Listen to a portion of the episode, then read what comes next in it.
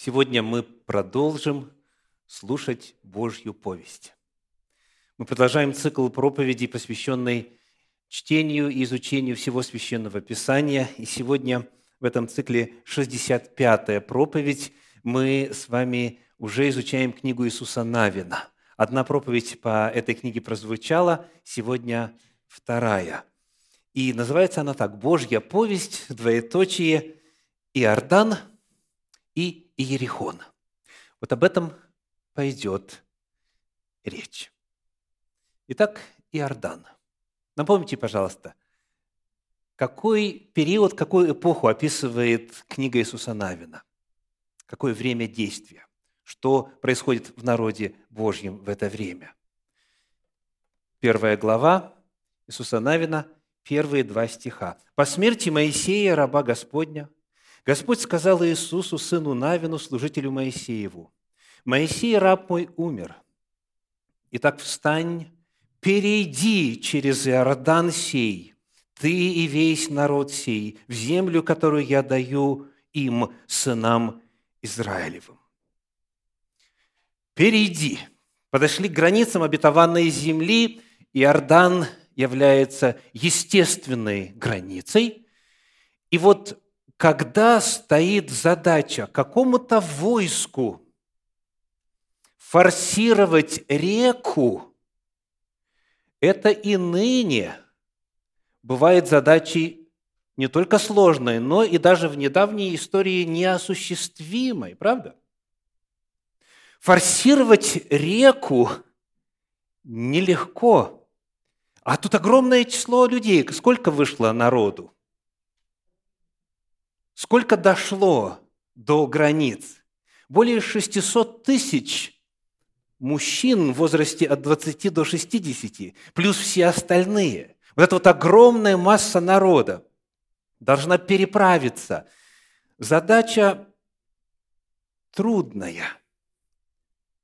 Река является естественной фортификацией для защищающихся.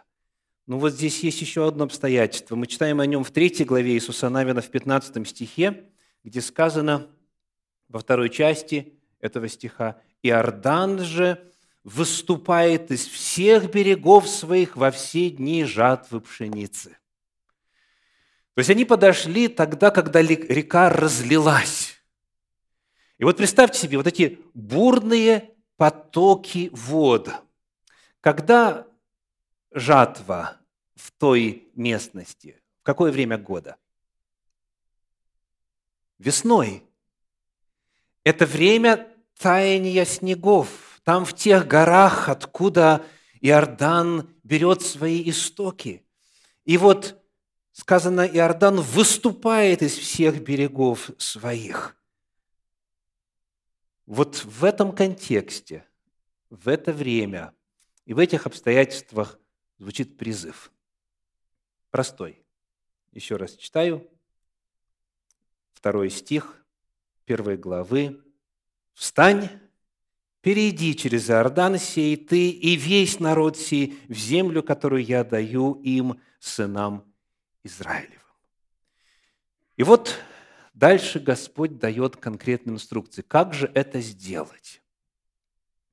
Вот что бы вы начали делать, будь вы на месте военно начальника, главнокомандующего, Иисуса Навина в данном случае. Как форсировать реку? Ну, понтонный мост, наверное, да? Хотя бы такое вот временное сооружение, из плотов, может быть, так? Если есть возможность построить основательное, еще лучше. Но Господь предлагает другой путь. Третья глава Иисуса Навина, стихи 6 по 8. Священникам же сказал Иисус, возьмите ковчег завета и идите пред народом. Священники взяли ковчег завета и пошли пред народом. Тогда, Иисус, тогда Господь сказал Иисусу, «В сей день я начну прославлять Тебя пред очами всех сынов Израиля, дабы они узнали, что как я был с Моисеем, так буду и с Тобою. А Ты дай повеление священникам, несущим ковчег завета, и скажи, как только войдете в воды Иордана, остановитесь в Иордане. Итак, вот повеление. Вместо сооружений, вместо строительства нужно просто подойти к берегу и войти в воду. И что? Вот даже чтобы этот шаг сделать, уже требуется нечто очень важное. Что, возлюбленные? Вера требуется. Потому что задача ясна. Нужно перейти. Как перейти? Войти в воду. Ну, утонешь. В горных речках даже и не многоводных, а Иордан – это горная река, можно утонуть. Сила течения. А здесь разлив, здесь глубоко сейчас и далеко выступает из всех берегов своих река в этот момент.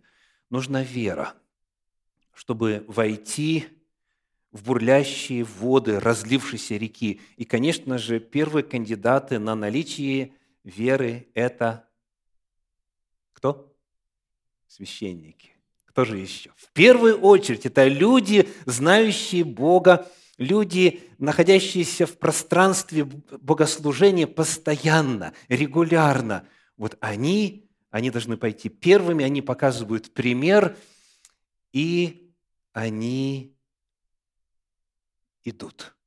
Читаем дальше. Третья глава Иисуса Навина, стихи с 9 по 13.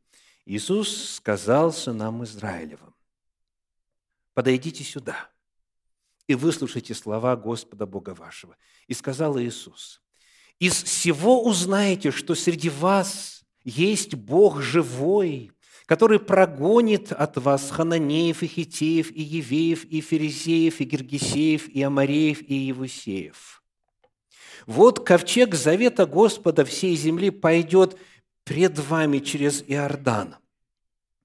И возьмите себе двенадцать человек из колен Израилевых по одному человеку из колена, и как только, как только стопы ног священников, несущих ковчег Господа, владыки всей земли, ступят в воду Иордана, вода иорданская иссякнет. Текущая же сверху вода остановится стеною. Итак, вначале повеление священникам, теперь повеление народу. Народу легче, потому что сказано, как только стопы окажутся в воде, стопы священников – вода иссякнет. Но это легко будет проверить, правда? Если иссякла, значит, можно идти. Запомним это обещание. Вода остановится и станет стеною как и когда? Немедленно. Правда? Как только стопы ног священников погрузятся в воду. Немедленно. И вот обещание дано, Господь сказал, давайте прочитаем описание самого чуда. Как это было? В этой же третьей главе книги Иисуса Навина стихи с 14 по 17.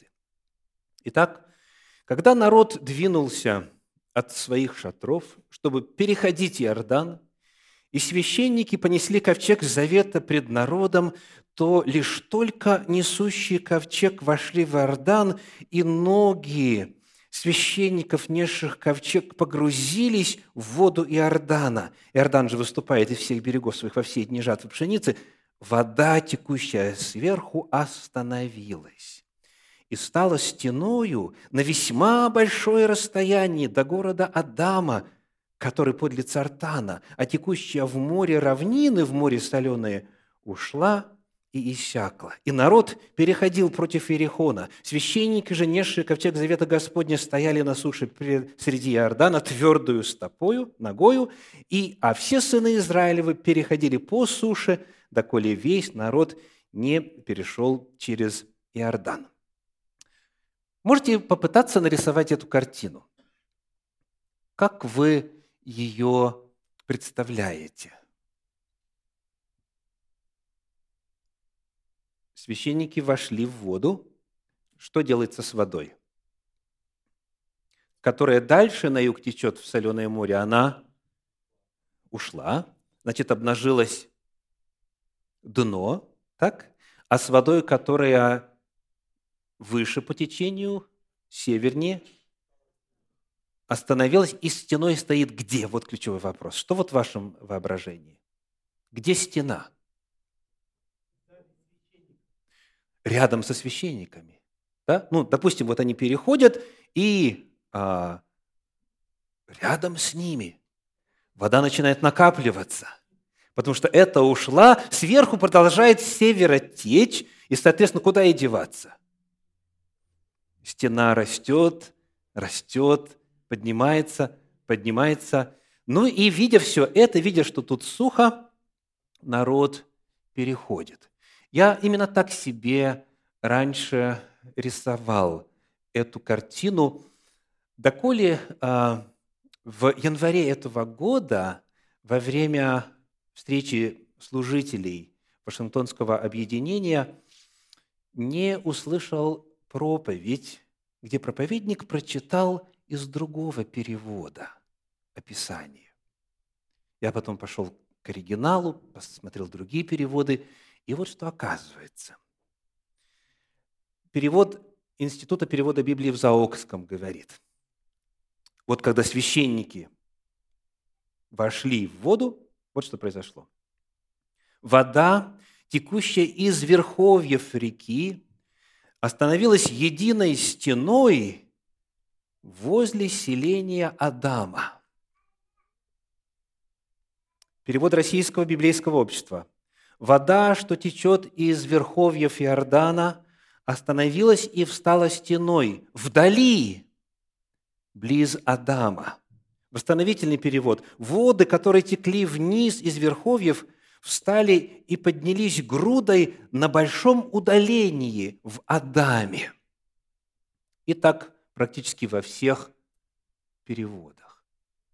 То есть Вместо того, чтобы стена образовалась рядышком со священниками, и люди могли бы это увидеть сразу же и, соответственно, двинуться, текст говорит о том, что эта груда воды стала накапливаться далеко.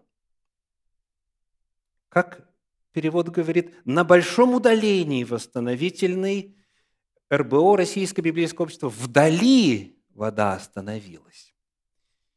И вот если посмотреть на карту, задать вопрос, каково расстояние от Ерехона до Адама, до города Адама, близ Цартана, то оказывается следующее.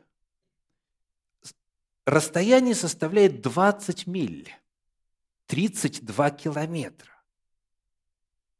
То есть вдали, на большом расстоянии, в 32 километрах вода стала накапливаться. Исследователи обнаружили, что там как раз есть место, подобное ущелью, вот со скалами по обе стороны. И там очень удобно было Богу создать плотину. Ну, руку вот так вот поставил. И там вода стала накапливаться. А что же это означает для народа? Им что было обещано? Как только стопы священников погрузятся в воду, вода остановится и станет стеною. И Бог не обманул. Так и произошло. Но они этого не видели. Попытайтесь представить, сколько времени нужно, чтобы в воде протечь 32 километра.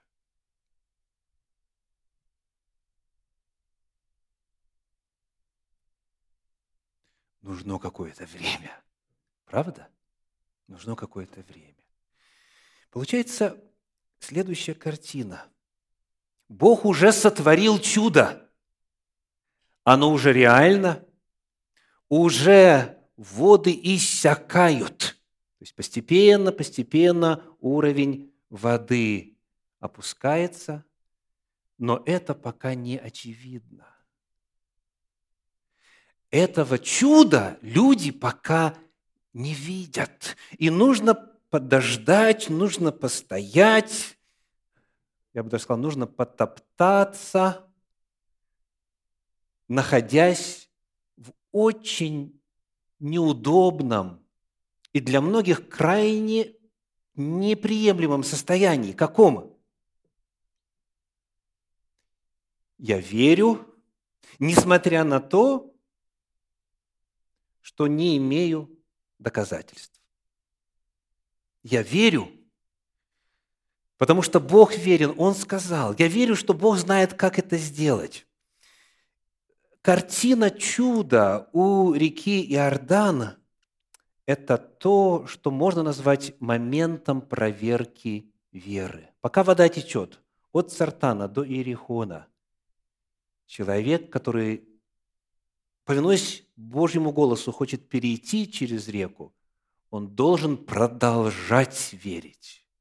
Он должен продолжать сохранять уверенность, что Господь, что обещал, то сделает. В нашей жизни эта фаза бывает нередко. Вот эта фаза, которую можно назвать от Адама до Иерихона. Фаза, когда Бог уже действует, но мы пока не видим плодов. Например, человек молится об успехе в бизнесе. И Господь уже готовит почву, уже создается нужда, уже люди принимают решение сделать заказ. Но пока он будет оформлен, пока он будет доставлен, пока будут согласованы финансы, пройдет какое-то время. А человек должен верить, что Господь исполнит то, что обещал. Или же девушка попросила спутника жизни по Божьей воле. И Господь уже этого молодого человека организовывает, снаряжает посылает мысли, надо поехать вот в тот город, проверить, на самом ли деле там, интересно, молодежные встречи проходят.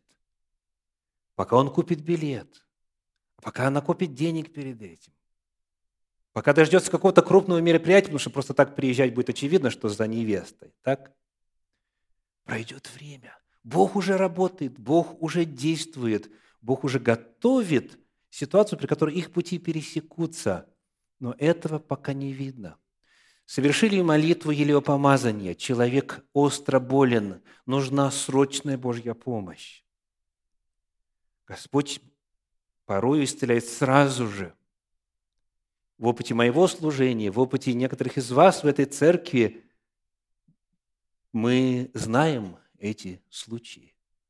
Господь может исцелить сразу же, а может исцелять постепенно, поэтапно. Произошла молитва, вознесли молитву, совершили или помазание. Бог уже исцеляет, но этого пока не видно. Человеку нужны покупатели на его недвижимость, которую нужно срочно продать. Он молится, Бог уже работает, Бог уже организовывает финансы для покупателя – но этого пока не видно. И так далее.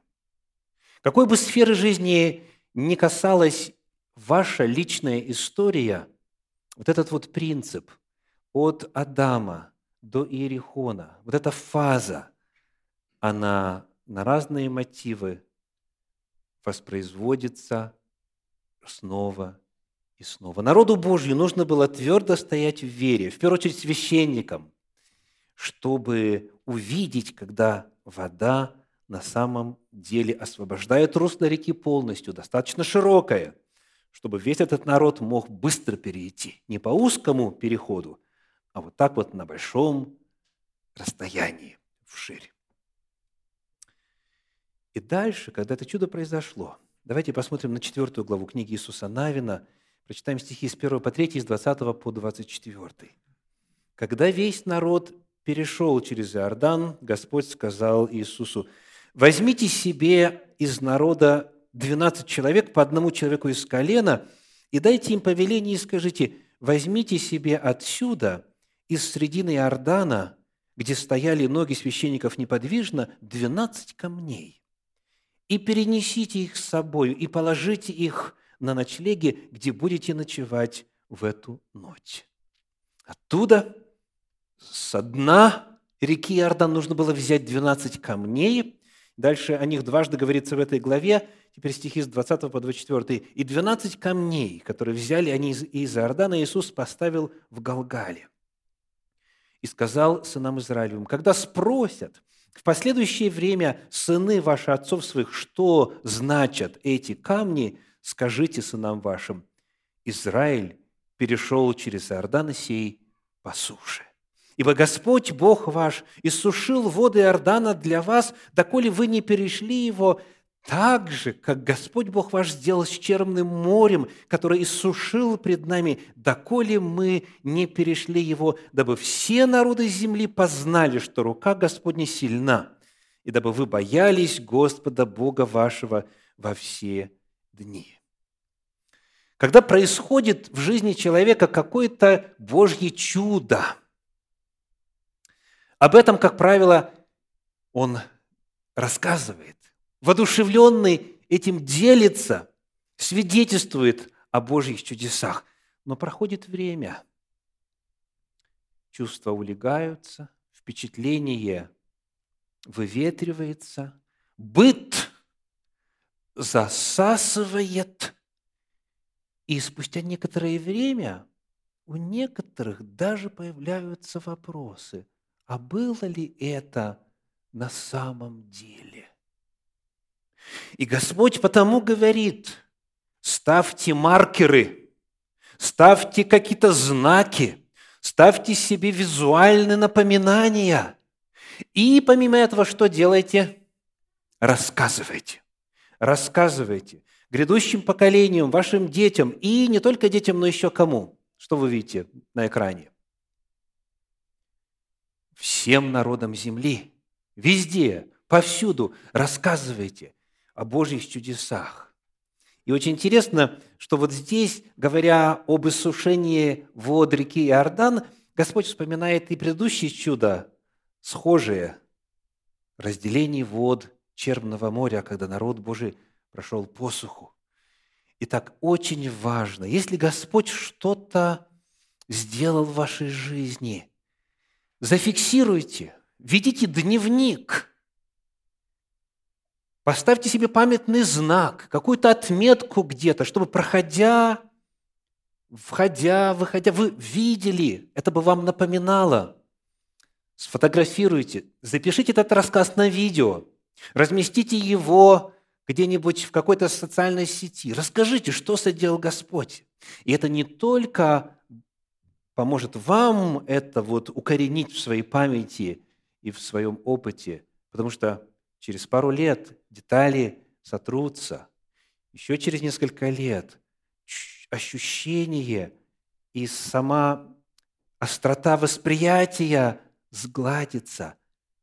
Но если оно на видео, если оно зафиксировано как-то, и вы рассказываете и делитесь, то это помогает и носителю информации, это укоренять в памяти и распространять другим, чтобы прославился Господь.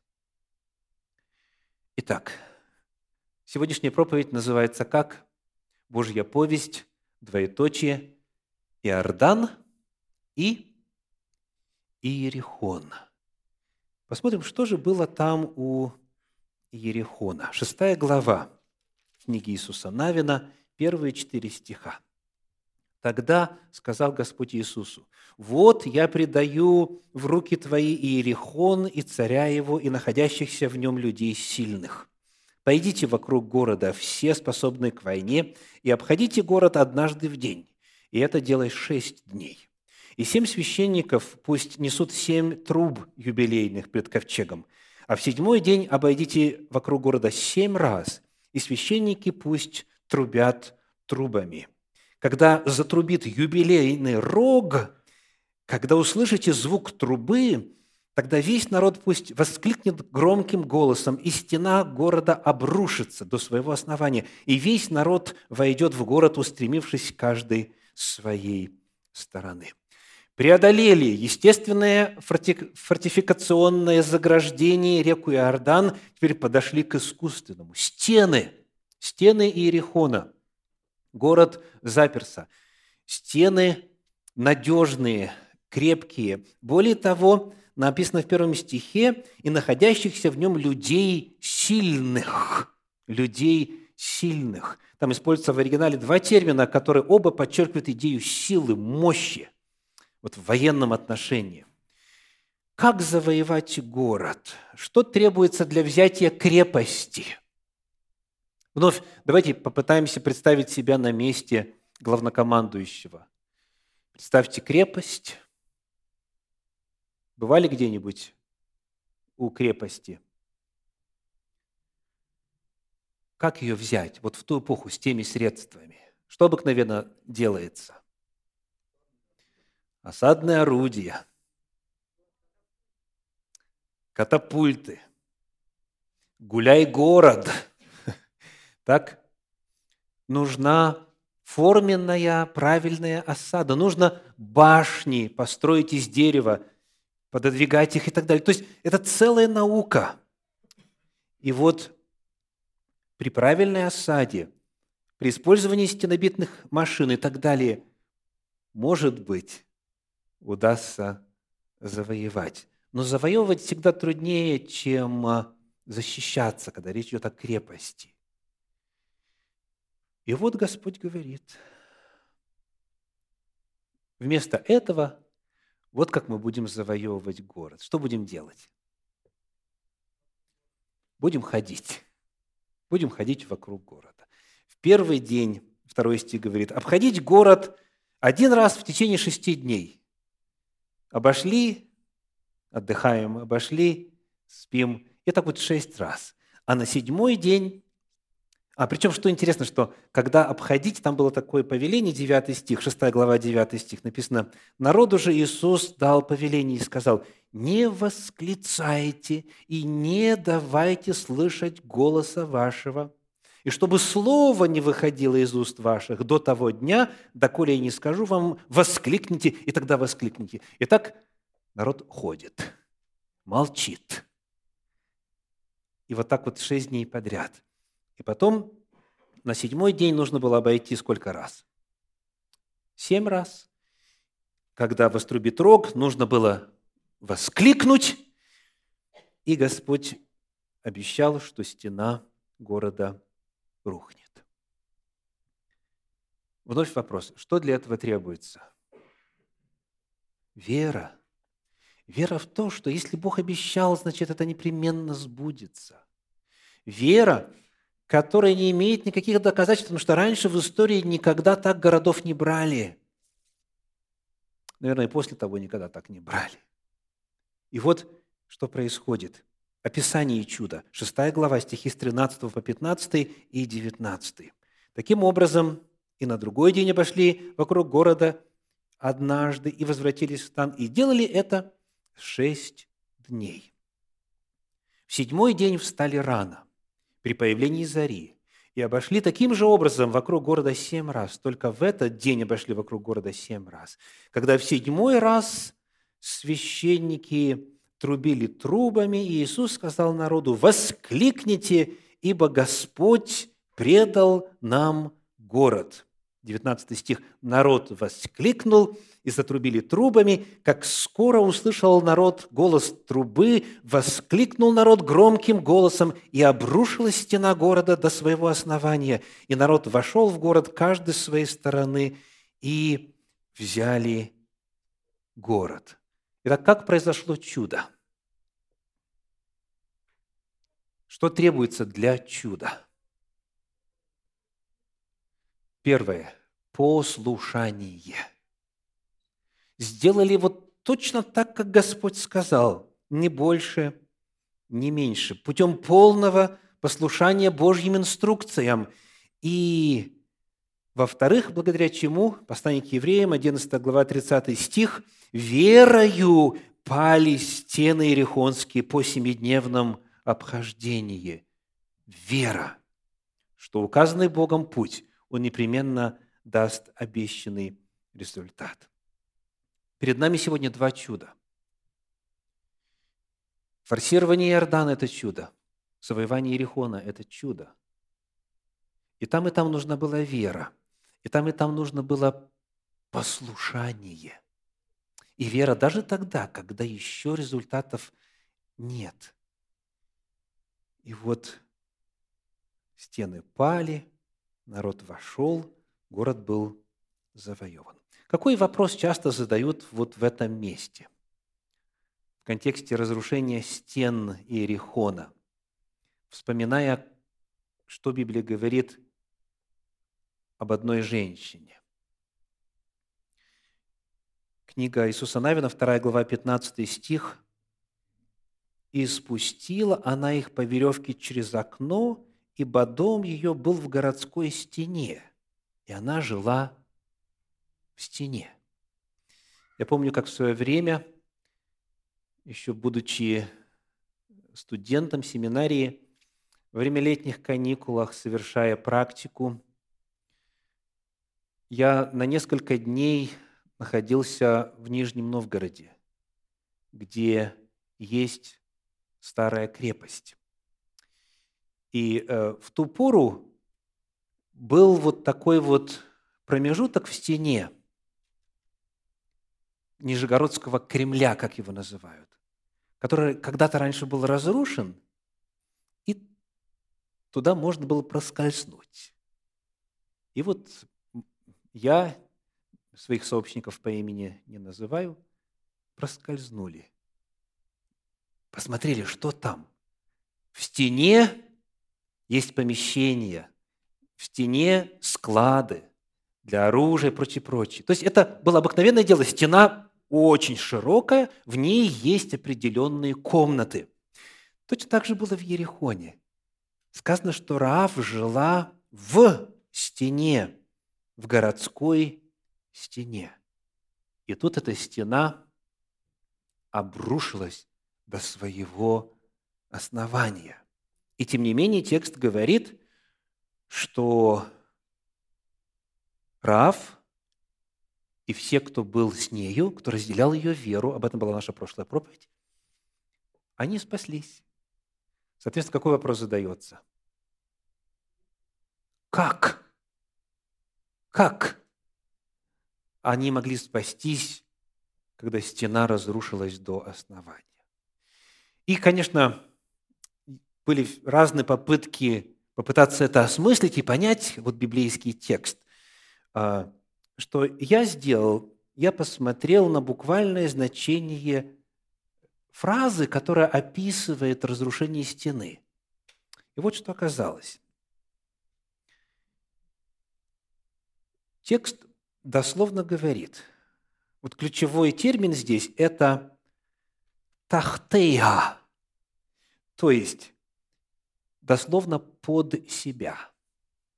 То есть, описывая стену, текст говорит дословно, и обрушилась стена города под себя. Вот эта вот фраза, ключевое слово в оригинале «тахат», вот как оно переводится рядышком, седьмая глава книги Иисуса Навина, седьмая глава, стихи 21-22. Написано, между добычей, это Ахан говорит, увидел я одну прекрасную синарскую одежду и 200 сиклей серебра и слиток золота весом в 50 сиклей. Это мне полюбилось, и я взял это, и вот оно спрятано в земле среди шатра моего, и серебро под ним.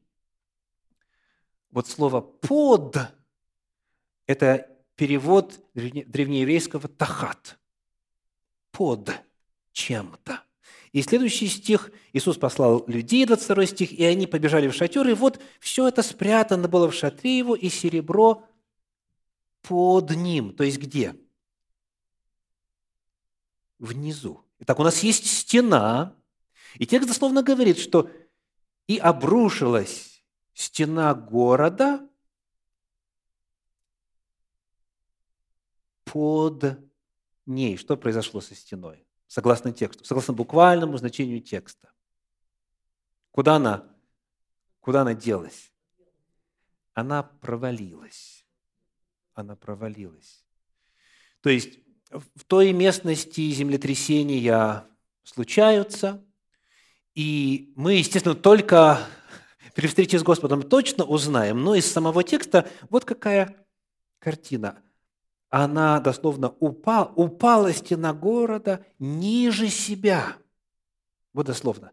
Или под себя. То есть, скорее всего, что произошло? Стена провалилась под землю, потому что земля расступилась, и ее верх сравнялся с уровнем земли. Потому Библия говорит, что со всех сторон народ вошел в город. Вот где кто был, вот так и вошли. Пешком. Вот. То есть земля поглотила стену, и народ прошел по верху. А когда такое случается, порою это происходит в тех местностях, где есть так называемые карстовые пещеры. Строят дом, основательно не проработали ситуацию, и, потом случается, что дом, я вспоминаю случай, многоэтажка ушла под землю. Но благо было в том, что она просто провалилась, осела, просела земля, и дом как был, так и, и опустился. Что произошло с жителями? По лестнице выбрались на крышу, и все. То есть, скорее всего, я этого не могу утверждать со стопроцентной уверенностью, потому что я там не был, но анализ э, терминов, которые используются, показывает, что стена провалилась. И Рав, и те, кто был с нею, выбрались оттуда, вышли наверх через стены. В этом отрывке, в главах с 4 по 6, конечно же, есть еще много всего интересного. Но мы вынуждены ограничивать себя тематически, выбирая какие-то самые яркие истории. Сегодня мы с вами были в школе чудес. Проповедь называлась «Божья повесть, Иордан и Иерихон». Какие Иорданы, какие Иерихоны есть сейчас в вашей жизни, дорогие? какие трудности, какие кажущиеся непреодолимыми обстоятельства сейчас в вашей жизни. Как прорваться? Как пересечь этот рубеж? Как одержать победу? Священное Писание говорит, во-первых, нужно знать Божьи инструкции нужно четко знать, как именно поступать. Где их взять? Во-первых, в Священном Писании. Здесь очень много сценариев проработано. Есть конкретные заповеди, конкретные предписания. Когда нет конкретной заповеди, есть принципы, которые можно применить в этой ситуации. Если нет принципов, они всегда есть. Но если непонятно, есть иллюстрации. Например, будь как Иосиф, который не поддался соблазну, будь как Даниил там, и так далее. Есть иллюстрации. Но когда всего этого обилия библейской э, информации, библейского материала недостаточно, что есть? Есть живой Бог. Тот же Дух Святой, который дал эти все заповеди, принципы и истории. Обращайся непосредственно. Господь обещал, воззови ко мне, и отвечу тебе, покажу тебе великое недоступное, чего ты не знаешь – у кого не достает мудрости, да просит у Бога, дающего всем просто и без упреков, и дастся ему. Подобных обещаний в Библии очень много. Просите личного откровения, дорогие. Не знаете, как поступать? Просите четкой инструкции от Господа. Он обязательно даст. Зная ее, зная, как поступать, зная эту инструкцию, повинуйтесь ей во всем, повинуйтесь Божьей воле – не обходя углов, вот не срезая, а идя вот так, как Господь сказал, точно так, полностью, досконально, повинуясь во всем Божьим инструкциям. В-третьих, верьте, что Господь сделает то, что обещал. Даже если вода пока не иссякла, даже если пока она еще течет от Адама до Иерихона. Даже если пока чудо еще не видно, оно пока еще не ощутимо, стойте твердо в вере. Помните Авраама? Он, несмотря на возраст, несмотря на то, что тело его почти столетнего омертвела, и утроба Сарина в омертвении, он не поколебался в обетовании Божьем неверием и прибыл тверд в вере, и потому и получил обещанное. Когда ты знаешь, что это Бог сказал, не сомневайся, верь. И когда Господь сотворит очередное чудо в твоей жизни, пожалуйста, отметь, запиши, зафиксируй и обязательно расскажи. И продолжай рассказывать. Вот что сделал Господь. Вот это некоторые уроки в Божьей школе чудес. Аминь.